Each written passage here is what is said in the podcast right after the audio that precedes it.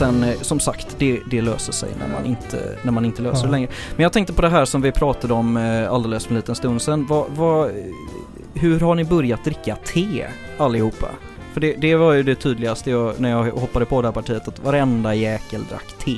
Ja men det är för att vi träffas på kvällarna och vi är nog sådana som inte kan sova på kaffe. Mm. Det, Nej, Det är jag som har för mycket Nej, men så småbarn liksom. är det Ja, för mig Ja. också. sover Ja. inte ändå.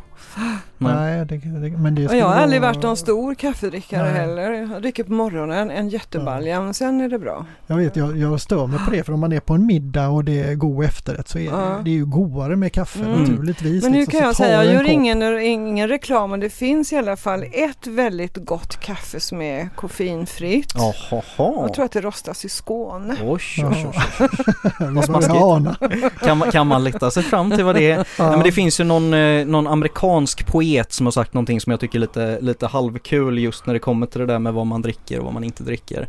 Eh, det finns människor som, som är beredda att kavla upp armarna, eh, ärmarna och, och, och göra saker. Och de eh, dricker kaffe på morgonen och öl efter jobbet. Mm. Och så finns det människor som inte gör det men som ändå är beredda att njuta utav frukten av deras arbete. Jaha, okej. Ja, det, tyck, det tyckte jag var lite fyndigt. Nu, nu parafraserar jag bara men, men Mm. sentimentet är samma. Ja. Ja, men eh, det ska vi inte prata om idag. Nej. Nej. Vi ska prata om, eh, om kanske där man gör både Ja. kaffe och te och dricker den också för den delen, nämligen eh, miljö. Ja, Eh, vilket ju är ett eh, stort, spännande och eh, många gånger ganska övermäktigt ämne.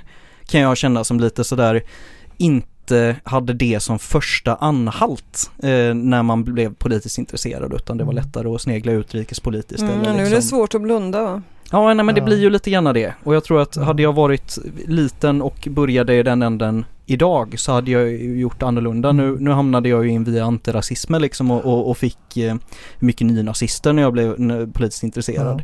jag Och, eh, började faktiskt ganska mycket miljön. Eh, Jag blev eh, väl politiskt medveten när kärnkraften stod på tapeten. Mm. Så Ja. Det första jag gjorde mer aktivt politiskt var att jobba för linje 3 i kärnkraftsomröstningen 1980.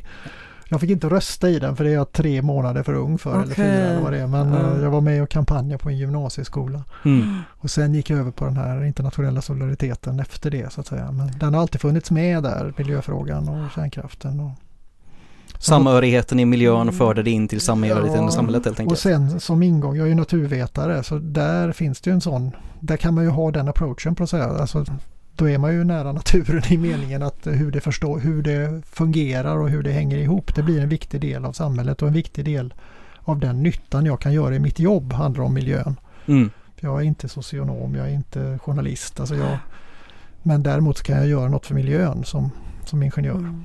Det första jag gjorde Mm. i miljö det var ju att jag var med i marschen mot Ringhals 2 måste det ha varit. Oj, Mm. ja. Eh, och vi var jättemånga och det var, sen så var det liksom uppträdande och fest. Och det plågsamma var att eh, elen kom ju från Ringhals 1 Ah, eh, ja, ja. då. Så det var lite så mm, när vi insåg det. Det Men, eh, ja, men det Ja. blev ju både två och Ja. tre. Jag var Mm. med på Bars, två Barsebäcksmarscher tror jag. Det var väldigt roligt. Då åkte vi gamla chartrade tåg från Göteborg ner. Det var sån här med med sån här plattform som de har i Tintin. Ah. Ut, man kan stå utanför Aha. tåget och åka. Ah. Sådana gamla tåg tog man ner. Fräckt. Så var det 10 000 pers eller något som Mm. gick på landet ner i Skåne mot Barsebäcksverket. Och Ja. Ska väck Barsebäck? Men nu så, är det ju nästan eh, kärnkraften, eh, alltså hörde idag på om det var klotet eller vilket det var jag lyssnade på. Eh, Alltså det är jättemånga inom miljörörelsen som, som vill ha kärnkraft istället för, alltså de tycker att den är fossilfri och Mm. eh, eh, så. Ja, jag tror inte det är någon som idag driver frågan att snabbt stänga ner kärnkraften. Utan mer, men däremot att börja subventionera ny kärnkraft det är ju ingen lösning för det. Vi har lite för bråttom Mm. för det. De, Jag hörde också att Biden gick runt och eh, försökte sälja små kärnkraftverk Mm. Ja, till precis. lite olika. det, var Det finns ju en land Det finns ju en kille i Göteborg som jag vet driver det som, som eh, affärsidé att vara liksom lobbyist för, för kärnkraft och, och just förespråka de här eh, Mm. pocket size eh, kärnkraftverken då som ska kunna rulla omkring i, i Och landet. det lanserades redan på 80-talet. Och ASEA hette de på den tiden. De Mm. hade på gång något som kallas Secure-reaktorn som skulle Ja. vara för små fjärrvärmeverk i städerna och sådär. Ja. Och det, det har ju bara inte hänt. Det har varit hela tiden de sagt att nästa generations kärnkraft om tio år, då är allting löst. Ja. Och det var fortfarande om tio år som allting är löst. Det, Mm. det är tydligen svårt Mm. att göra det där bra. Det är svårt och avfallet, vi har ju fortfarande inte löst den frågan. Jag har varit nere och tittat i Forsmark och så Mm. och ner där. Men det här det, det läcker ju. Mm. Alltså, Mm. Ja, Bentonitleran och ett kopparen det räcker ju inte. I alla fall i ett- svenskt sammanhang så är det ju inte det som är lösningen så att säga. Och jag tror inte det är lösningen egentligen någonstans. Så det, Nej. Men den, det är lite Mm. roligt här nu för nu har, nu har vi stått och dividerat en liten stund innan vi har haft inledningen och det, jag känner lite grann för att knyta an till det som jag inledde med att, att det, det är lätt att, eh, att springa ifrån sig när det kommer till miljöpolitik. Dels för att det engagerar men också för att det, det är relativt komplext. Men, men relativt komplext, det är förbaskat komplext kan jag säga. Eh, På ren, ren och skär svenska. Men jag tänkte innan vi kommer så långt eh, Joakim, för det, det är ju ändå så du heter. Eh, Ja. Och där, där känns det väl trevligt för den som, som sitter och lyssnar på det här och veta lite grann. vad är du för en egentligen? Mm. Joakim, precis. Jag sitter i vård och omsorgsnämnden i Mölndal. Jag är också i fullmäktige som ersättare och i Förbo, ett bostadsbolag som Mölndal är delägare i Mm. ihop med tre andra kommuner. Sitter jag också som ersättare. Jag är ersättare överallt. Ja. Och så sitter jag dessutom, jag är sekreterare i styrelsen i Det föreningen. kanske är du som gör jobbet. Där är jag, där är jag ordinarie. Alla andra tar credden för Joakims hårda arbete. Och på fritiden är jag ingenjör. Ja. Och det har varit några år och eh, mina första 15 år så jobbar jag i, en, i ett företag som jobbar med vindkraft ganska Mm. mycket och även vattenkraft och lite annat just inom elkraft. Så jag har en del eh, teknisk koll på vindkraften och då fick man väl lite annan koll också. Och det har varit roligt att se för då tänkte jag att ja, om man är optimistisk så kanske vi kan i Sverige ersätta ett kärnkraftverk med vindkraft någon gång. Och nu är ju vindkraften, den liksom håller på att bara sopa banan med kärnkraften. Den är mycket billigare och den ersätter kraftverk efter kraftverk energimässigt. Mm. Så det är ju bortom alla förväntningar, likaså Mm. solkraften. Men eh, Mm. Vi var Det inte var så bra. bra i starten, det var ju danskarna och tyskarna bättre. Men vi har ju tagit oss. jag på att bygga verken, men fortfarande så blev det ju att svenska tekniken vann inte. Mm. Eh, Så är det ju. Vi gick in på villospår där. Danskarna var ju mycket mer affärsmässiga och, Mm. och mera hittade snabbare hållbara lösningar. Mm. Så var det verkligen. Och vi hade ju våran vattenkraft. eh, jag tror att, ja, jag vet inte hur mycket vi ska förlora Nej oss men in det, i det här. vi, Men, vi, vi, vi, kan rulla på lite Ja. grann till men, men, men eh, jag tänker att innan vi rullar vidare bandet så har du väl ett efternamn också misstänker jag jag? heter Ramberg i Ja, efternamn. precis. där, Ja. där, där, nu, nu är cirkeln sluten nu Ja, och jag kan andas ut det. här liksom. Joakim Eh, Ramberg. Ja men precis. Jag Och tar så, inte personnumret. nej, men, det kan vi spara till en annan podd tror jag. Och, Och så jag har är vi Vivian Johansson. Vivian Johansson i vanlig ordning Ja, också. Och ni Eh, behöver inte stava det. Nej, det, det, kan man, det kan man få Det hoppa är över vi så faktiskt. tacksamma för. Jag brukar få fråga någon. Ja, men jag det, är ju det, sekreterare som sagt. Den ständiga sekreteraren och ständiga ersättaren Precis. Joakim Brandberg. Ja men det är skönt, Ja. då, då har vi ordning på det. Grabben som ställer upp. Precis, han som är för, för dum för att säga nej tror jag att det Ja, brukar vara liksom så. den här eh, grejen. Skönt, och så är det jag som är, är Per Rödlund och, och poddbagare kan vi väl kalla det för, tror jag, Mm. någonstans. Kan, kan man få, få jag associera lite grann till vindkraften för att jag Ja, läste en uppspaltning häromdagen på hur mycket kinesiska intressen det finns i svensk eh, vindkraft. Eh, så. Och det spelar ingen roll om det är kinesiska eller andra men Mm. alltså i Frankrike tror jag inte att man skulle göra på det sättet. Varför, vad tycker du Joakim om det? Att man inte rår över sin egen, vi skulle kanske kunna göra det. Ja, jag vet inte. Eh, om du menar i själva projekten att det är kinesiska Ja, pengar och så? att det- Ja, inte bara det utan man äger Ja. ju stora delar av de som är i eh, övre delen av Sverige. Säger jag Ja. Norrland så Ja. blir jag skjuten. Det blir för yvigt. Ja, nej men det är väl sant. Det eh, ska man se på det. Jag, jag blir ju väldigt glad att man inte sålde Lysekils hamn till Kina. Och, Mm. jag, alltså, jag, det är ju en helt annan diskussion egentligen. Att, eh, alltså blir någonting, det, någonstans visar ju detta hur viktig och på allvar, alltså det här man kallade vindsnurror, det är ett sånt här, det är liksom ett politiskt ord, det är att Mm. säga att det där är Bara sådana där man leker med på Liseberg. Mm. Liksom. Men det är en viktig del av vår energiförsörjning och det är jättemycket pengar. Och det är klart att ett land som Kina går in där. Och det är strategiskt viktigt för Sverige, för vår energiförsörjning, för alla de här satsningarna på fossilfri malm eller fossilfritt stål och allt sånt.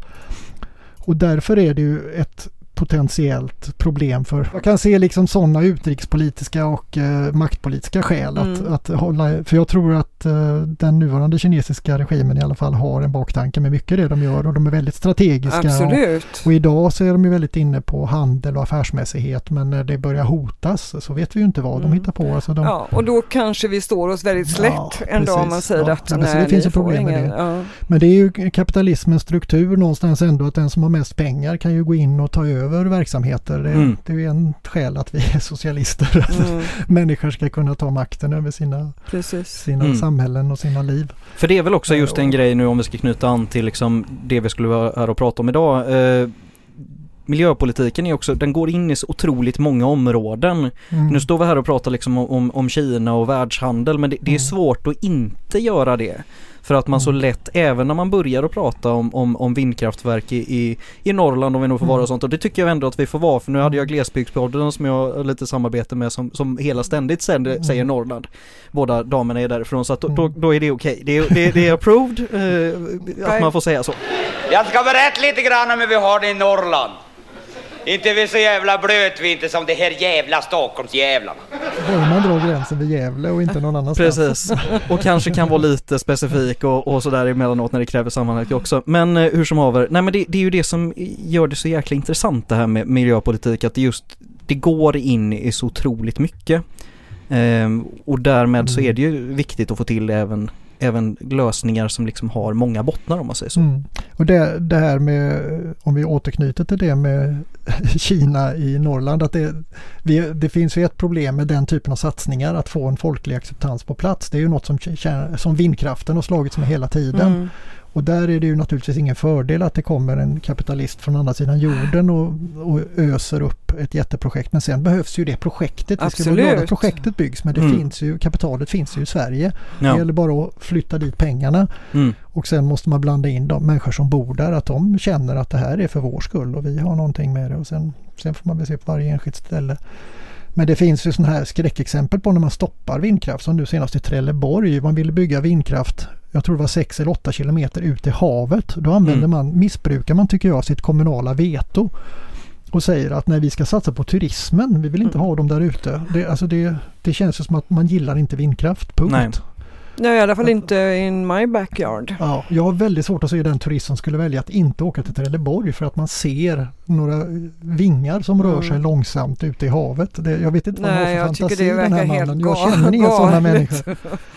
Det, Ja. Och då klagar de samtidigt i Skåne på att de inte får någon energi till sig. De vill dra igång, jag vet inte vad de drar igång Barsebäck eller vad de vill Mm. göra. För det är något, och så stoppar de sånt där. Det är ju inte samma person naturligtvis men det, det är så väldigt konstig politik tycker jag. Det känns väl lite grann också som att det, har man den ingången till det hela så har man lite, det var väl en av de första grejerna med Trump tror jag när han var tilltänkt att från hans golfbana i Skottland så kunde han se de där vindkraftverken stå och snurra Mm. och det tyckte han inte var bra så då köpte han ön och la ner dem, Mm. eh, något liknande, eh, eller att Ja, de inte det fick är- byggas. Precis. Ja. Det, det har ju vindkraften slagits med hela tiden. I början var de små och snurrade väldigt fort. Det har med tekniska skäl så stora vindkraftverk går långsamt. Och vi, vi inom branschen vet jag, vi var väldigt glada när vi kom ner i vissa varvtal för då kom man under hjärtats hastighet. Mm. Och då kan man visa att det är inte stressande. Det är inte stressande att se ett av de här stora kraftverken. Tycker- Om man inte har en väldigt känslomässig hat Nej, mot jag skulle säga det. liksom. Jag tycker att jag vet ju att det här är bra för miljön. Alltså Mm. blir det ju på något sätt en Ja. lugnande inverkan. Men sen vet jag inte hur, om jag skulle ha det liksom i trädgården eller väldigt nära om jag skulle Ja. höra ljudet. Så, Ja, det, så det är man inte ska, lätt. det ska man ha respekt för. Mm. Att, att höra ett svorsande då och då och se en, eh, en skugga gå över ett fönster. Det ska man absolut ha respekt för att det, det stör. Det, Mm. det tror jag definitivt. Att, Mm. Sen är det ju alltid med industriprojekt att man får väga det mot nyttan. Och så här. Ja.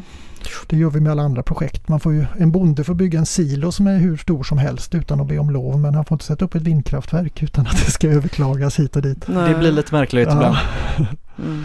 Så, ja. Men där är också en sån intressant Mm. grej just liksom så här, för det, nu, nu hamnar vi i det här läget just med vindkraften att det blir så påtagligt för de som Mm. faktiskt bor i närheten av ett vindkraftverk blir det ju Mm. klart en stor påverkan på samtidigt som hela samhället behöver det. Alltså Mm. där är ju en sån stor fråga som jag tycker är nästan den som särskiljer inställningen mellan olika partier mest. Vem är det egentligen som dels ska betala för omställningen men också bär ansvaret för att den Mm. faktiskt genomdrivs? Och jag vet inte vem, vem, vem, vem är det som är ansvarig för att vi ska få igenom den här omställningen som alla med få undantag är överens om att vi behöver Mm. gå göra. Det är ju väldigt viktigt att politiken tar det ansvaret och driver den frågan. Det, vi kan inte, alltså eh, de stora företagen gör det ju när det är lönsamt för dem. Mm. Och, eh, Då får politiken se till att det blir lönsamt. Precis? Mm. och då är de ganska duktiga liksom, får man ju erkänna, när, när de bara får det rätta incitamentet. Mm. Och, och det är politikens ansvar. Sen kan ju konsumenter med sitt handlande visa politiken att vi tycker det här är viktigt, vi tycker det här är värt. Men det är ju inte, det är inte konsumenten som bär ansvar för att kolla produktionskedjan på allt den Nej. köper. Om jag ser ett falukorv i butiken så ska inte jag behöva ta reda på var den är odlad och hur de byggde det huset en gång i tiden och hur de värmer det huset och Mm. hur de kör den tröskan som har tagit fram gödslet eller fodret. Mm. Eh, Det är ju helt absurt liksom. Sen Men det kan det- vara att visa att jag är intresserad av hur den är producerad kan göra, säga till politiken att jag tycker faktiskt att ni ska bry er om det här. Mm. Sen kan man ju rösta rätt i valet också Ja, naturligtvis. det, det är väl någon slags bra grej med, ja, men för jag tänker liksom just det här du pratar om nu med att man, man ska själv hålla koll på vilka varor det är som gäller, välja den miljösmarta alternativet och hej och det går ju, det låter ju väldigt bra. Men då blir det ju en klassfråga, har jag råd med den här falukorven som är närproducerad? Har jag råd med den här liksom Mm. plastleksaken som inte innehåller lika mycket skit? Alltså ja, det liksom blir en här- klassfråga och man lägger det på individen Ja. så att det är Ja. individens ansvar. Vilket samtidigt är helt fel för att ju lägre inkomst du har desto mindre miljöpåverkan har du. Precis. Ja men det är det som är så Även om du Ja. köper den värsta skiten i den billigaste affären så kommer du totalt sett ha en mycket mindre miljöpåverkan än den rika människan som Mm. gör sina medvetna miljöval Ja emellanåt. men nej, helt klart. Helt klart. Så att det, Nej, helt, alltså någonstans, som Mm. jag sa lite på skämt här på förtamp, Mm. att liksom bara för att du köper en fjällräven ryggsäck så har du liksom inte stöttat miljö, miljön och klimatet. Nej, Det det var inte därför jag köpte liksom. det när jag köpte det. Nej. Men jag tycker lite grann så här, nu sa du miljön och klimatet och det- det var inget fel så det är inte därför jag säger det men Mm. jag tänker att det är klimatet som alltid får som alltid är i förgrunden nu för att det är så på, nu börjar det ju bli påtagligt, alltså vi Mm. Ja. ser översvämningar, vi ser Ja. att det är alltså verkligen effekter men jag Mm. tänker att miljön är ju så mycket mer och det tycker jag, de diskussionerna om biologisk mångfald och annat, det har ju fått ta mycket stryk men alltihopa det hänger ju ihop också om vi ska Mm. kunna leva som mänskliga Mm. varelser på den här eh, planeten till slut. Mm. Så att, eh, Och det, precis, och där, där har jag ju upplevt genom alla år eh, att högern har ju aldrig haft någon miljöpolitik och jag har alltid tänkt att nej men de tror inte att det är på riktigt. Mm. De tror att det där är något som några miljömuppar pratar om Mm. för att de tycker det är intressant men vi behöver faktiskt inte bry sig och nu har de rätt i ansiktet fått sig ett oj jäklar vi måste bry oss. Och då kom jag osökt in på kärnkraft. Vad skönt, nu är vi tillbaka, Ja. tillbaka ja, men det där vi var ju började. liksom Cirkeln där i vi sluten. Ja, men vad skönt. började. Ja, det, ja, för det, det passar så bra in där. Så Ja. Just det är så tydligt att då började Moderaterna säga från att ha släppt kärnkraften, för den var ju inte lönsam och de Nej. gillar ju inte subventioner. Plötsligt ska vi gå in och subventionera ett energislag för det. Vi har ju alltid gillat kärnkraft. Vi kan hävda att det är en miljöståndpunkt. Mm. Vad bra, då har vi en miljöpolitik plötsligt. Mm. Och det, blev så, det var verkligen ett fikonlöv alltså. Och nu börjar de bygga hela sin gröna politik runt det liksom och hävda att de gör inte, de är inte symbolpolitiska som Nej, de ser till Det- de vet hur det ska bli gjort så Ja, att säga. ja precis. Det är lite upprörande någonstans. Jag vet inte hur de... de ska bygga kärnkraftverk om 15 år och tror att det ska rädda oss. Liksom. Det, Ja, nej, det, då är det för sent. mm. Men hur löser vi då? För jag tror att det, någonstans så, så har vi ju en situation idag Mm. där elnätet är ganska belastat och man märker ju det som konsument att det, det har blivit ganska dyrt liksom. Så vad, vad är lösningen istället? Vi- är ganska tydliga Ja. med att bo- borgarnas lösning är att vi, vi startar upp varenda Mm. kärnkraftverk vi har liksom. Mm.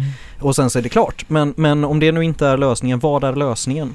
Alltså det finns, jag har inte någon hela, hela eh, grejen men det finns ju eh, existerande teknik som handlar om att bygga, bygga elnät. Det är bara att göra. Eh, Det kan vi börja med idag. Vi vet hur man gör. Eh, Vi kan bygga mycket mer solpaneler. Det finns massa dumma saker runt reglerna på solpaneler. Mm.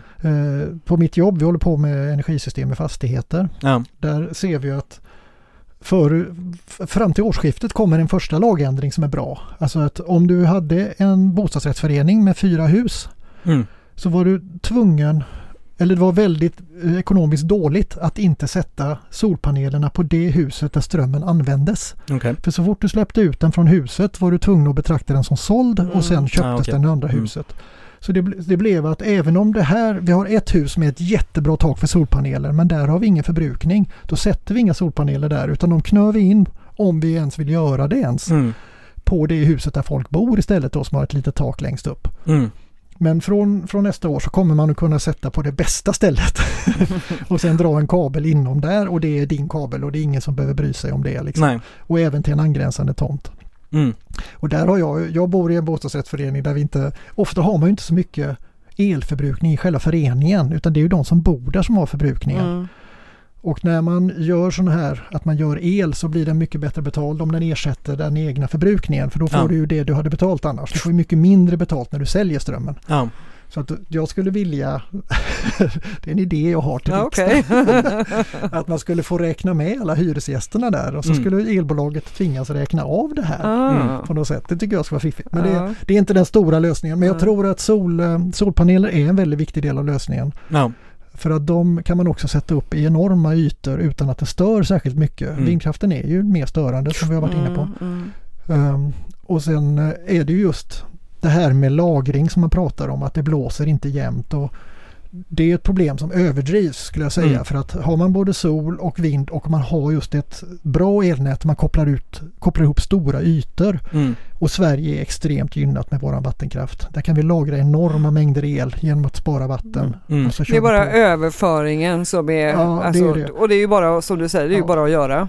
Egentligen. Ja, och man kanske inte det kanske inte är hela världen att en energiintensiv verksamhet i Skåne behöver stanna ner en vecka. Om de nu väljer att lägga ett pappersbruk som det, det låg ett, det var en stor nyhet för några veckor sedan, att de, de la ner eh, produktionen någon dag när elpriserna var väldigt höga i Skåne. Mm. Mm. Om man har ett pappersbruk i Skåne får man väl lite vara beredd på det kanske. Det, alltså naturen är ju där, vi, vi Mm. måste förhålla oss till den. Eh, Att då får man göra den typen av beslut eller också lägger man pappersbruket nära där, det energin finns, finns. liksom. Liksom. Mm. Och samma tänker jag med, med de här vätgasfabrikerna som vi ska bygga för både kanske fordon men framförallt kanske för det här fossilfria stålet som vi hoppas på. De behöver ju inte gå på fullvarv jämt utan de, kan ju, de är ju en jättebra reglerare. Alltså när det blåser mycket Mm. och strömmen är billig då kör vi dem för fullt för de kommer att vara extremt beroende av billig ström. Mm. Så när, när elpriset går upp då stänger de ju av sig och väntar. De har ju sina förråd av vätgas. Man kan fortsätta produktionen av stålet. Mm. Men så att de behöver ju ha en överkapacitet så att säga i sin Men det tycker jag det där. låter som en moderat, att tekniken kan lösa alla miljöproblem. Ja, är det så? Ja, det tycker jag är en viktig diskussion. Eh, Jag är egentligen eh, tillväxtkritiker har jag alltid varit. Men nu handlar det om att få ner utsläppen med 90 procent. Alltså Sverige förbrukar vi idag kanske 9 ton per skalle Mm. och år och vi ska ner på 1 ton. Så det är nästan 90 procent vi ska ner. Mm. Och det kan vi inte göra genom att sluta konsumera. Då svälter vi nästan. Alltså Ja. det, det, det finns ingen realism i det. Nej. Och vi kan inte göra det genom att införa planekonomi imorgon för det finns inte heller någon realism i. Det som finns lite realism i är att tekniken används, den som faktiskt redan finns och att vi fortsätter att ta nya steg framåt. Mm. Sen gäller det att hitta styrmodellerna och, och sådana saker och, och att prioritera det. Och kanske också naturligtvis titta på förbrukningar och titta på viss konsumtion behöver vi faktiskt se till att vi fasar ut eller minskar ner. Typ det här att åka över helgen till Barcelona och sånt kanske inte är nödvändigt att göra. Nej, sen, sen tänkte jag för Men det är inte det som är, vi kan inte säga att det är det som är huvudlösningen utan vi måste ha tekniken också. Mm. Sen för att stanna lite grann just i, i, eh, i priser och när det kommer till energiförsörjning och, och liksom just det här elpriset som är en ständig fackla liksom. Ja. Eh, Jag hörde en väldigt lång och intressant förklaring på just att en stor del i varför vi har ett så fluktuerande energipris och som, som kan sticka iväg och som blir väldigt dyrt. Det är att man inte utgår ifrån liksom en total utan att man Mm. tittar hela tiden dag för dag och sen går man liksom på ett snitt. Jag, nu förklarar jag lite luddigt Mm. men, men är ändå med mig och, och hoppas att ni missförstår mig rätt. Men istället för att liksom de dagarna när vi har en el- elexport Mm. så måste företagen helt enkelt spara en del utav den förtjänsten på exporten för de dagarna när man liksom sen ska ta ut ett högre pris då istället. Utan att man måste liksom jämna ut deras eh, förtjänstkurva helt enkelt.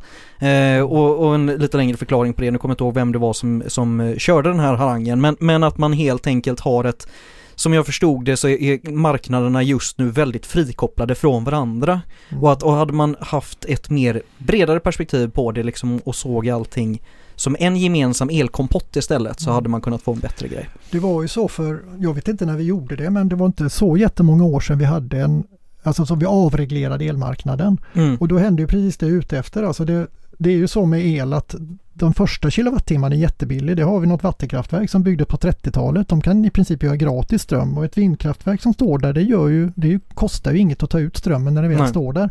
Men när då eh, vad heter det, efterfrågan ökar då måste man börja ta betalt för den sista kilowattimman. Ja, och den så. sätter vi på hela så att vi får ju absurt stora vinster Mm. i i Vattenfall och de här Sydkraft och de som äger de här gamla vindkraft eller vattenkraftverken och så. Och vi konsumenter får betala den där sista kilowattimman. Ja, precis. Och det är klart att den växlar väldigt mycket i pris då. När det blåser mycket och har ett överskott på el då går den ner till minus. Mm. Och sen en annan dag då har vi lite ont om det och det är ingen jättebrist som behövs. Nej, Så sticker det här priset upp så högt så att man till och med startar det här hemska oljekraftverket i, Nej, i. Blekinge. Mm.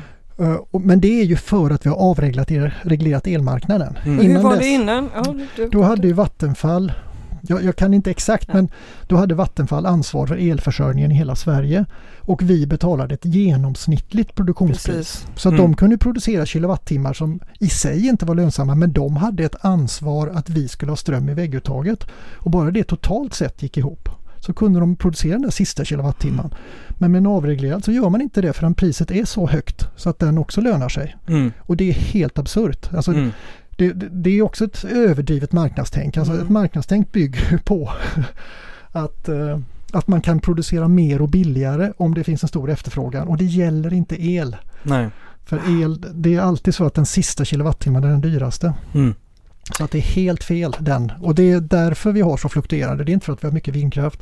Nu ska vi köra fossilfria bilar, det ska fasas ut, elen blir bara dyrare. Alltså hur ska vi, ska var och en producera sin egen el? Alltså det, det blir svårt för folk att tänka. Hur sjutton ska vi göra? Och alla Mm. Mm. så skriver nu att ah, men det kommer att gå upp jättemycket och så. Så att, eh, jag tycker det är svårt. Ja, ja, det är inte helt lätt. Och, och det kommer tillbaka lite det som Per börjar på. Vem har ansvaret om hur mycket? Alltså det blir ju jobbigt om individen ska känna en stress hela tiden Mm. över och skuld över vad man tar för beslut. Och jag, jag hörde några som har elbil nu och skulle ta sig från Norge till Varberg och de får tänka och planera en del. Var, var ska vi stanna och ladda? Och det är ju inte moget än riktigt utan det, det måste man ju kämpa med de systemen och bygga dem. Och det är ju Jo, fast det är ju, det är ju eh, av övergående Ja. natur och Ja, liksom, lite- barn, barnsjukdom Mm. och så. Men jag tänker på att alltså, människor som vill Mm. göra rätt eh, vill inte köra dieselbil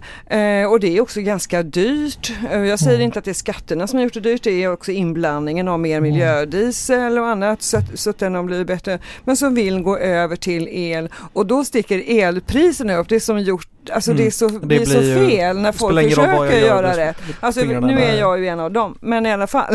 det är jag Mm. inte ensam. Eh, Utan nej, men det är många som, som Mm. funderar över hur konstigt, jag kan inte påverka. Nej, man, man Nej. kan påverka med eh, Nej, och det är ju lite beslut. naturens gränser som vi lever med Mm. och, och där, där har ju vänstern ett bättre svar än högern så att säga. Vi, alltså den som inte har råd att ta sig till jobbet och så, det, det handlar ju inte om att man ska göra det billigare att elda dieselolja utan det handlar ju om att man ska öka jämlikheten i samhället. Mm. Så att du faktiskt har råd att leva ditt liv. Du ska ha råd att köpa ditt månadskort. Man kanske till och med ska ha gratis månadskort. Det är absurt att betala så mycket som vi gör idag. Mm. Ja, nej men det är också en miljöfråga faktiskt för det är ganska många som säger det om jag just eh, människor som har möjligheten att välja om man är två eller tre i familjen och ska någonstans så är det mycket billigare att ta bilen än att ta bussen. mm. Och det är ju inte vettigt att det är så. Så kan vi inte ha det liksom. Nej, och jag tror det är också här som det är viktigt att, komma ihåg att vi är ett ganska stort land eh, och att man liksom får även tänka på att vi har en, en stor landsbygd och framförallt en stor glesbygd Mm. där det är jätte, jättesvårt och det, det är som du säger Vivian Mm. att, att det är väl bara en barnsjukdom. Jag stod ju där med det här nu när jag skulle byta bil med jobbet. Jag åker en herrans massa bil i jobbet eh, och kommer behöva åka, eller åker en del i Värmland, åker en hel del in inre Västra Götaland. Eh, och där finns det liksom ingen infrastruktur för att ha en elbil utan då hade jag fått köra med en mycket, mycket tyngre bil med en betydligt sämre mm. bensinmotor. Och på totalen och sista raden drar väldigt mycket mer bensin. Så det, det, jag förstår ju absolut om man bor i en stad, bara rör sig i en stad, då finns det ingen mm. poäng med att ha en fossilbil. Men bor man på landsbygden, bor man på glesbygden så blir det ju här jätteproblem. Och det mm. som jag nästan ser, om man ska kolla på det med lite större perspektiv, just än att det blir dyrt och blir omständigt att ha bil, så blir det också att man får en ganska stor pratar ju och träffar mycket människor när jag är ute och åker också. Jag gör det inte mm. bara för nöjes skull utan det finns ju en stor apati mot hela miljörörelsen för att man känner liksom så här, ja men de där jäkla stadsborna de mm. kommer här och, och, och, liksom gör det svindyrt för mig att mm. leva. Mm. Vilket det ju fakto blir när man har liksom 10 mil till jobbet. Då, ja. då är det klart, då, då blir ja. det dyrt att ha, ja. och, ha liksom den Men det är väl så också att det, jag tror att man kan köra från Ystad till Haparanda med elbil och, eh, och ladda den på lämpliga ställen. Men ska du ta dig eh, väster eller österut, mm. alltså in i landet från, från de stora stora tillfarterna mm. så är mm. det betydligt eh, svårare mm. till exempel. Men det är ju alla kommunikationer tycker jag. Mm. Eh, ta sig till ja, östkusten med tåg är betydligt svårare än att åka mm. nord-syd. Mm.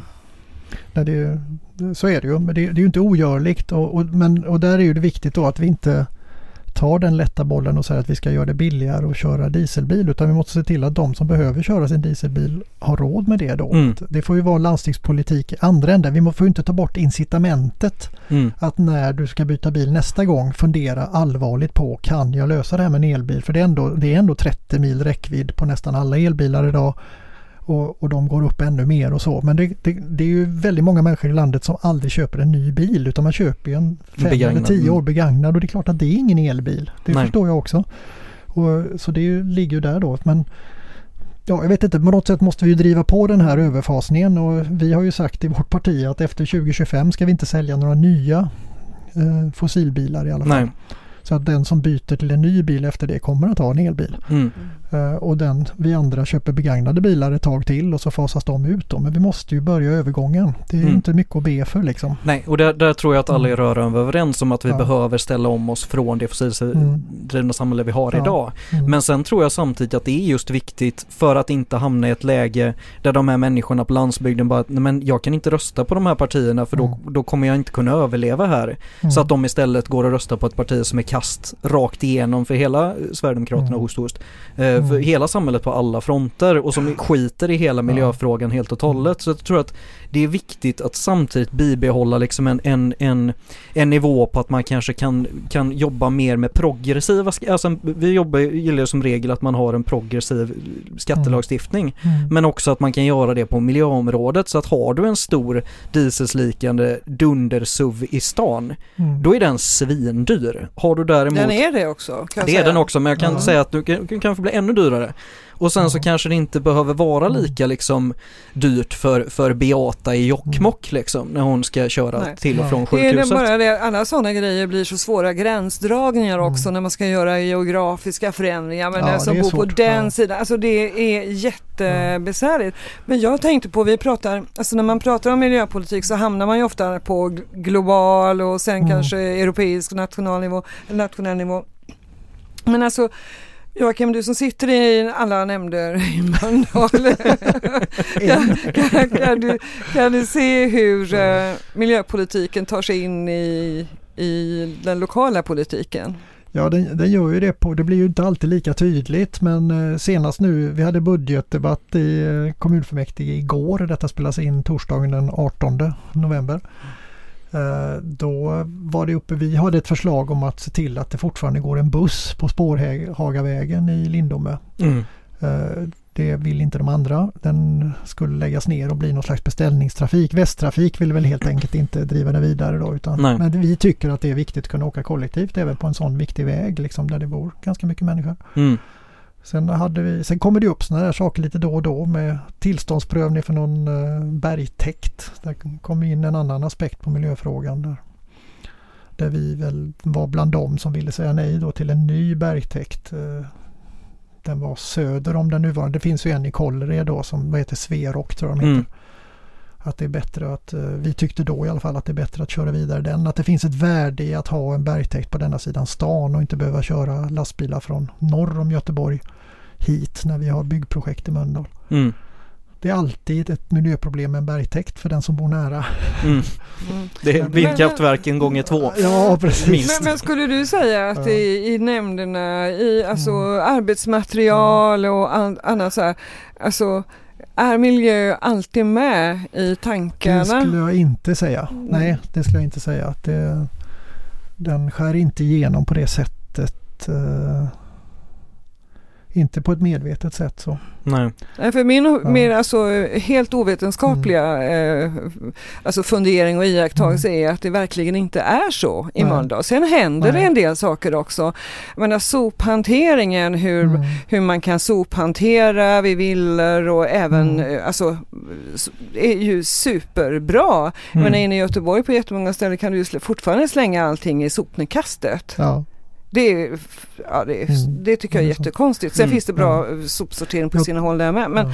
där har man blivit bra. Men jag tycker inte att det känns att mm, Mölndal är Mm. inte liksom miljökommunen. Nej, Jag tror att miljön kommer in väldigt mycket planfrågor på kommunal nivå. Där, där är det ganska tydligt. Hur väljer vi att by, var bygger vi bostäderna? Mm. Går det för människor att faktiskt leva sina liv utan bil eller använda bilen lite? Det, det handlar mycket om planfrågor. Mm. Att vi, om någon vill bygga ett fint hus ute vid en sjö, det, varför ska vi ha någon åsikt om det? Jo, det ska vi faktiskt för att det där ska till slut, det ska kommunal service dit, det ska en massa saker dit som kommer att belasta miljön. Om den där, vi kan inte dra en busslinje ut om det ligger fem hus någonstans utan då, vi, vi ska i alla fall, vi ska inte förbjuda folk att leva sina liv men vi ska ändå försöka styra det till att, att bygga kollektivtrafikknutpunkter och sådana saker. Mm. Och vi ska också se till att eh, värna om naturen här. Vi står nu i Eklanda och någon kilometer öster om oss här så är det den passagen som viltet som djuren har att ta mellan Änggårdsbergen och Sandsjöbacka.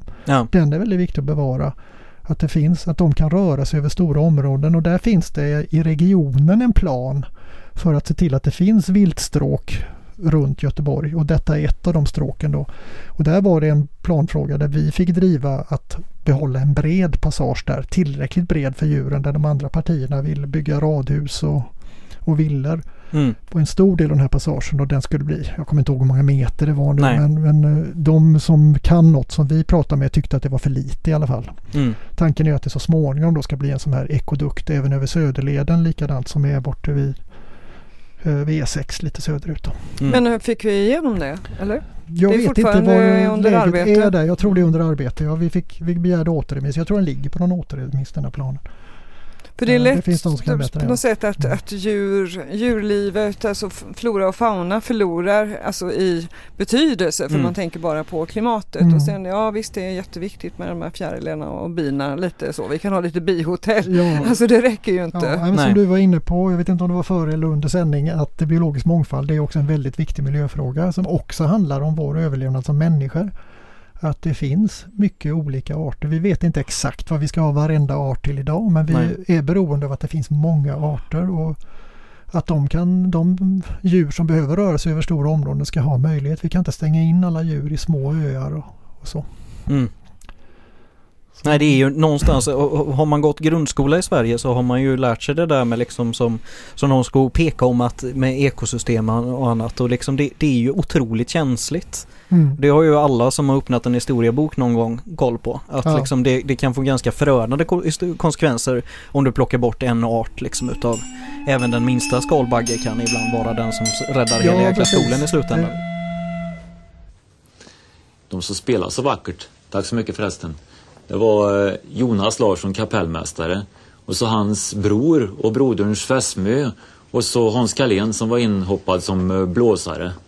Det var ett sinnrikt system de hade utvecklat. Det var en som eh, blåste in luft och två som spelade med hjälp av den luften. Och så var det ett annat instrument, en flaskofon med. Det finns sådana sådana skräckexempel hit och dit och vi, det, det, antalet arter på jorden sjunker ju i en Mm. förskräckande Ja, takt. alltså varje dag. Ja, det, det är väldigt otäckt faktiskt. Mm. Och, det är den där, vad säger de, genetiska banken som vi ska ha tillträde till, när vi, eller tillgång till när vi Mm. behöver göra någonting annat någon gång. När det, nuvarande Jag var på ett eh, seminarium när jag satt i riksdagen med energi- energibolag.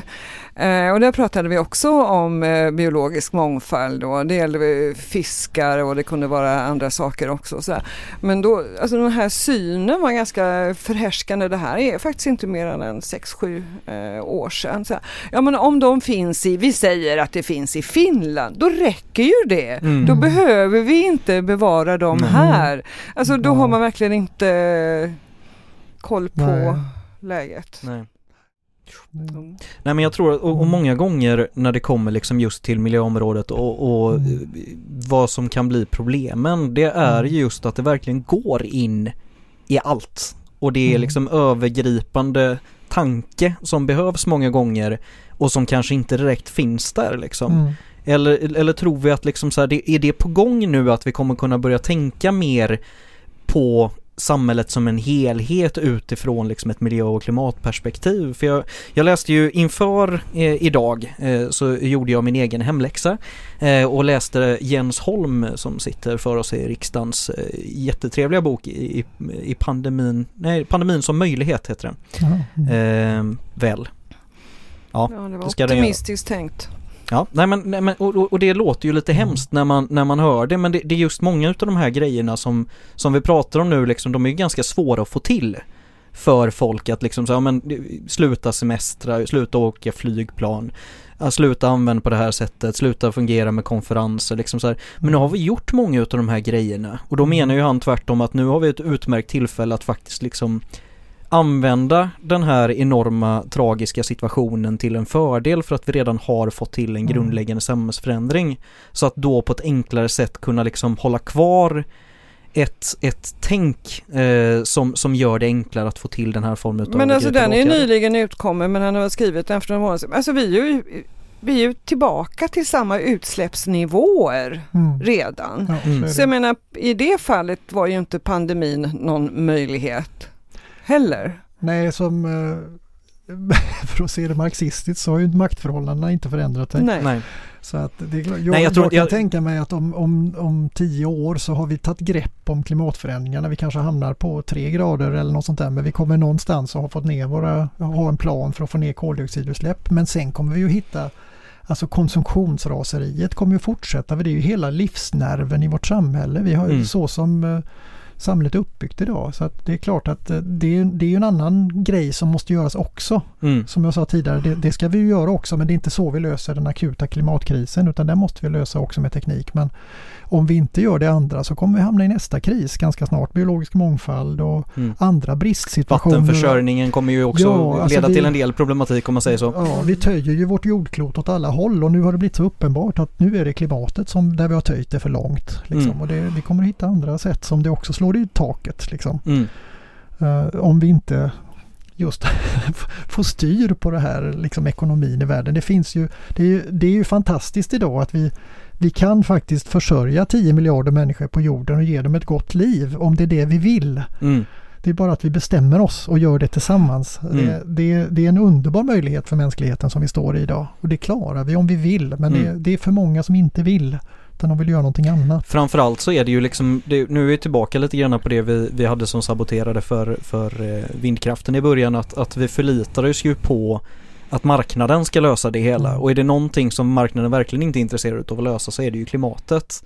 Och de klimatutmaningar vi står för utan det är ju Ja, profit som Jo är det om, om, stora. säg det, om de får betalt, Ja, absolut. Om de får betalt men, Ja. men får de det i den utsträckningen som det är? Jag menar liksom så här, om vi tar räkor som ett, ett härligt exempel. Liksom fiskas Mm. utanför Norge, skeppas Ja. till Kina, paketeras i Kina, skickas tillbaka till Europa, paketeras om och sen Ja. kommer de tillbaka till Norge. Alltså jag menar liksom så här, där är ju en, en situation direkt skapad av marknaden för att där styr produktionskostnaderna helt enkelt hela den Jo, transporten. men men jag tror inte att det är inget självändamål att förstöra klimatet utan det är mer Nej, nej, men om det blir en man, konsekvens. Om man får, om man, ja, man får, kon, får lönsamhet på att göra det. Men, men just som vi redan säger, om det blir lönsamt att göra någonting annat så gör man det.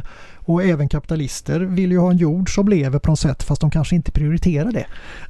Nej, det, Eh, Och de kanske inte tror på det. Jag ska eh, ja, just det. det handlar ju också om att tro att det är möjligt med en annan värld naturligtvis. Det handlar inte bara om att vilja, det handlar om att tro att det går att göra någonting annat också. Och Mm. lever man i ett kapitalistiskt ekorrhjul så tänker man ju på nästa bolagsstämma och nästa kvartalsrapport. Mm. Ja. Och då skiter man i ganska mycket. Ja, nej, för det är ju det kvartalstänket som liksom Ja. kör så himla mycket i botten och Ja. just liksom, det är ju det sista vi behöver Mm. för att kunna lösa miljöfrågan på något som helst sätt överhuvudtaget. Ja, eh, väldigt mycket är det så. Precis. Mm. Och, Ja, hur, hur svarade Jens Holm på, på sin egen eh, På, fråga? på sin, egen, så sin egen fråga, alltså man, man kan ju, nu ska inte jag stå här och, och säga att jag, att jag kan hela boken eh, för att jag läst den en gång, men, men det är mycket av de här lösningarna som vi har varit inne på idag.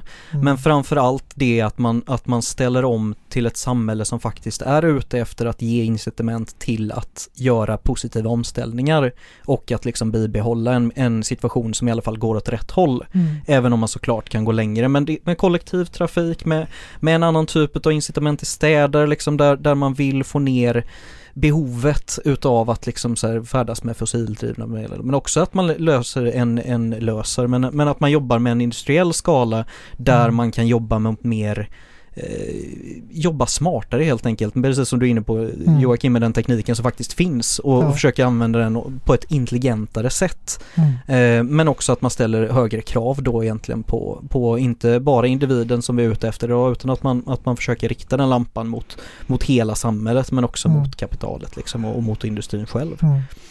Jag, Ja, där, där är ju en, eh, någonting att kämpa med att hitta de här rätta styrmetoderna. Vi har ju föreslagit en investeringsfond då som Mm. på något sätt ska rikta investeringar åt rätt håll. För det är klart att det är enorma investeringar som måste göras på ett vettigt sätt. Men det, det är inte alldeles lätt att ta rätt beslut i alla lägen och vi kommer att göra ett och annat fel på vägen. Men vi får diskutera och prata och försöka styra oss rätt för vi har inget val. Vi måste köra på nu. Och vi kan inte säga att det där löser vi nu. Vi ska forska mer och så utan det, vi måste använda oss av den teknik vi har och den, de verktyg vi har både samhälleliga och tekniska. Mm.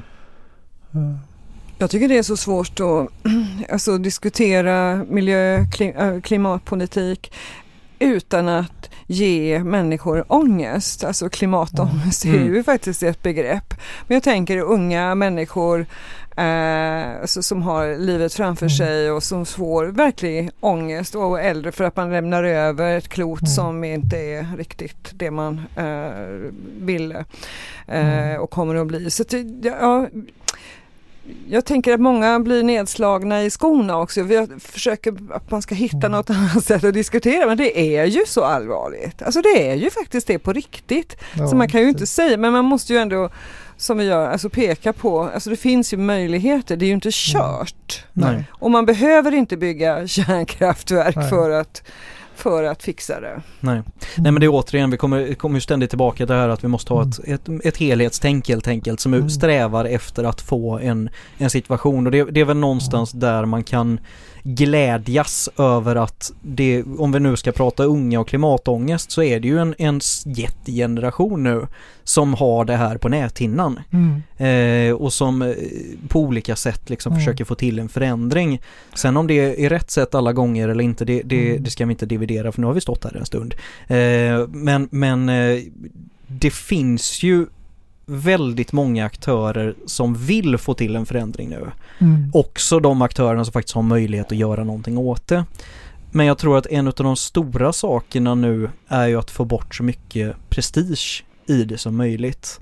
Eh, få bort så mycket liksom så här eh, politiskt spel ur det som möjligt så att man faktiskt kan titta på de Mm. åtgärderna som har Ja, en men- funktion och en, en framtid. Ja, men det tror jag ligger mycket i det. För det, alltså det, det är väl egentligen ingen i, i Sverige är det typ ingen som inte förstår att vi måste göra något åt det här. Nej. Och globalt sett är det också väldigt få. Det Mm. finns ju tyvärr några extrema exempel men de, nästan alla förstår detta. Och, och det politiken kan göra ibland då är att blanda bort korten. Mm. Och det är väldigt frustrerande. Det gäller att inte spela som du säger utan att hitta att vi tar det på allvar och Mm. gör faktiskt det som är på riktigt. Mm.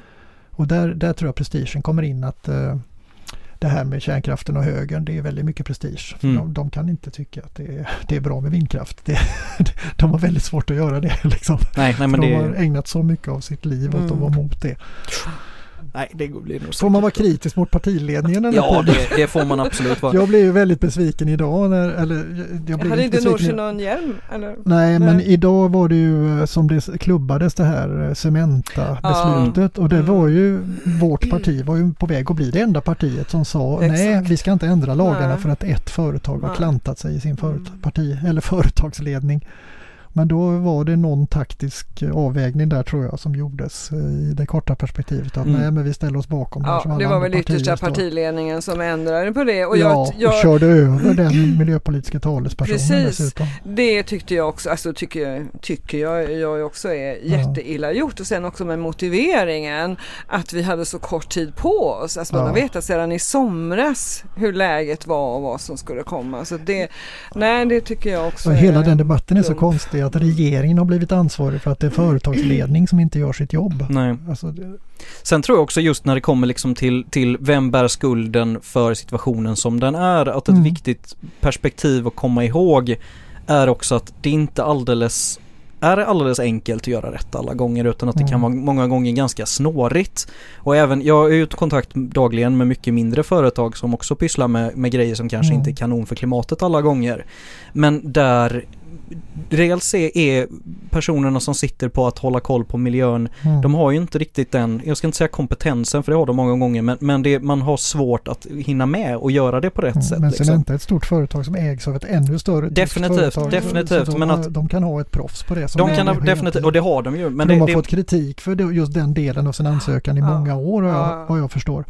Så att de, att de inte har fått till den, det är väl för att de inte de ser De att de vill inte. Nej, det är väl så att om de undersökte det där ordentligt så skulle det visa sig att nej, det går inte att bryta sten här. mm. Men sen så Det- finns det- ju det. Nordkalk, var det bara en och en halv mil därifrån? Hallå, ni kan ju liksom köra dit, för det har ju låtit som om de skulle bara från andra Ja. änden av jordklotet som det skulle Ja. fraktas och så. Mm. Men Ja, så det har varit en konstig ja, diskussion. Mm. Tycker jag. Väldigt, väldigt Mm. verkligen. Men jag Men tror, att man kan ändå, jag tror att, ändå att man kan se det från båda håll att liksom så här, både, både försöka, absolut att vi behöver ha en effektiv miljöpolitik och att vi måste leva efter de lagar och regler som vi sätter upp. Mm. Men också att vi försöker liksom mer att jobba i samklang med hela samhället. Alltså allt Ja. från näringsliv Mm. till pri- privatpersoner. Liksom att man försöker hela tiden underlätta det så mycket som möjligt Mm. att göra rätt. Men sen absolut som du säger att, Ja. att gå ifrån lagstiftningen bara för att om det nu är så att det det är av ren slentrian löthet vi, vi kommer få igenom det ändå.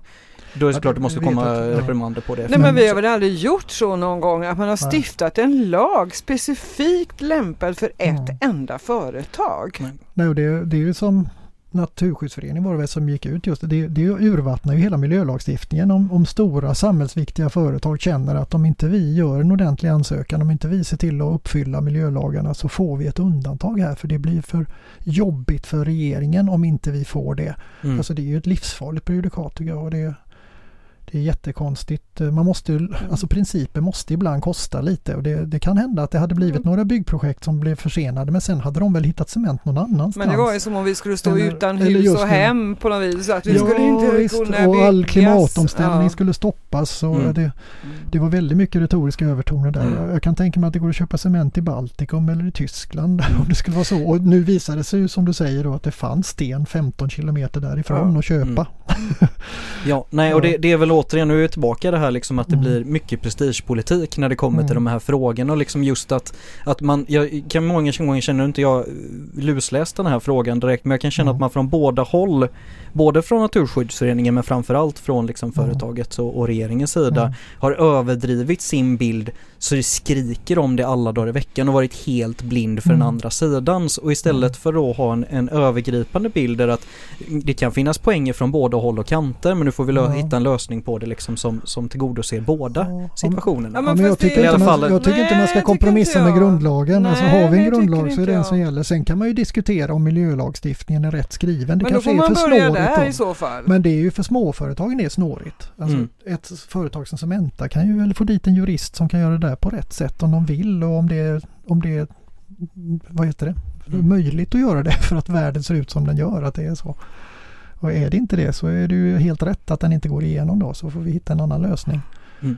Eh, Nej men naturligtvis, det är klart att det är in- mm. ingen fråga är större än helheten och det, det är jag helt med dig på. mm. Men det jag menar mer är att då, när, det, när vi liksom sitter i ett läge där vi får enorma konsekvenser på att göra någonting. Ja. Om de nu är enorma, det är ju, det är ju såklart en diskussion i sig, hur stora är egentligen de här Mm. konsekvenserna? Men om vi ponerar att det faktiskt är så att de är väldigt, väldigt stora och väldigt, väldigt omfattande, då är det klart att man får ha en, en, en, en jag ska inte säga en sån pragmatism att man måste liksom ta det för vad läget Jag är. trodde Jag- aldrig jag- om dig.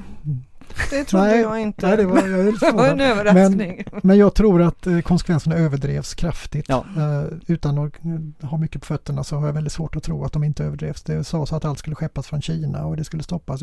Och, och skulden ligger ju dels på Cementas företagsledning förstås som inte har fått till en ansökan. Sen är det de som köper av Cementa, stora professionella byggbolag som Skanska och alla de här, att de inte har en second source på en så fullständigt central Mm. Och det, insatsvara. det har Att de de är- ju som regel. Ja, jag det tror att de liksom, har det. mm, Men de håller ju tyst nu förstås för de tycker det är enklare om Cementa får köra vidare. Så att Mm.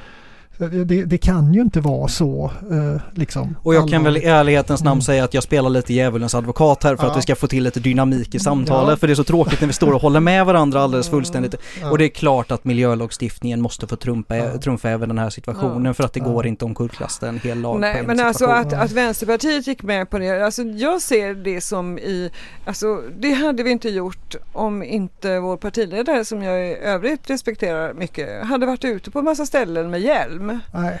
Alltså det är liksom låg, Det låg i korten tiden. Mm. att det hade inte sett bra ut om man nu Mm. ska bli S. Ja, det skulle, hon, skulle, ha- 80-talet. för hon skulle väl just göra en sån turné tror jag. Så hon Mm. hade väl hamnat i jobbiga diskussioner. Det var Ja. på den nivån. Liksom. Men det, det, ja, Ja. shit happens men det var Ja. dålig shit. Ja, vi har diskuterat i föreningen att skriva en liten skrivelse till partistyrelsen om detta. Så jag hoppas att det blir av. Mm, ja det Mm. tycker jag vi ska göra. Om inte annat kan vi vara rörande överens om att debatten behövs på Ja. området och Yes. Mm. på så många andra också. Men nu känner vi att vi, nu, nu har ju debatten fått, fått vara vid liv här en ganska god stund. Ja, åt Eh, alla möjliga håll. åt alla möjliga håll och kanter. Men jag känner ändå att Vi vi i alla fick någon slags... pratat. Ja, det- kan, ska gudarna veta. Nej men andra, skämt åsido, det, det är mycket mat idag. Men, men ändå lite struktur på det hela så jag tycker att det, det, det var en, en, en snygg, eh, snygg liten röd linje som sprang omkring bland, bland allt det gröna så att säga i, i vanlig ordning. Men egentligen så innan det är dags att skicka vidare er i, i, ut i livet med, på andra förehavanden så är det ännu viktigare den här gången. Att faktiskt komma ihåg alla de där grejerna som jag alltid håller på och tjatar om. Att, att tycker du att det här var något vettigt, det, vårat budskap behöver liksom förtjänar eller måste snarare komma ut i världen. Då är det upp till dig att, lösa detta och det gör du helt enkelt genom att, att trycka dela. Försöka få ut den, få prata med dina kompisar, få med dem att lyssna, få med dem att rösta framförallt rätt och riktigt. Men, men eh, hjälp oss att sprida detta genom att dela, genom att gilla, genom att trycka in ett litet betyg på så många poddspelare som det bara går för sig. Eh, så kommer det här ut eh, med både partiledningskritik och, eh, och annan kritik. Eh, men jättetack för att ni stod här idag igen. Tack själv. Tack själv.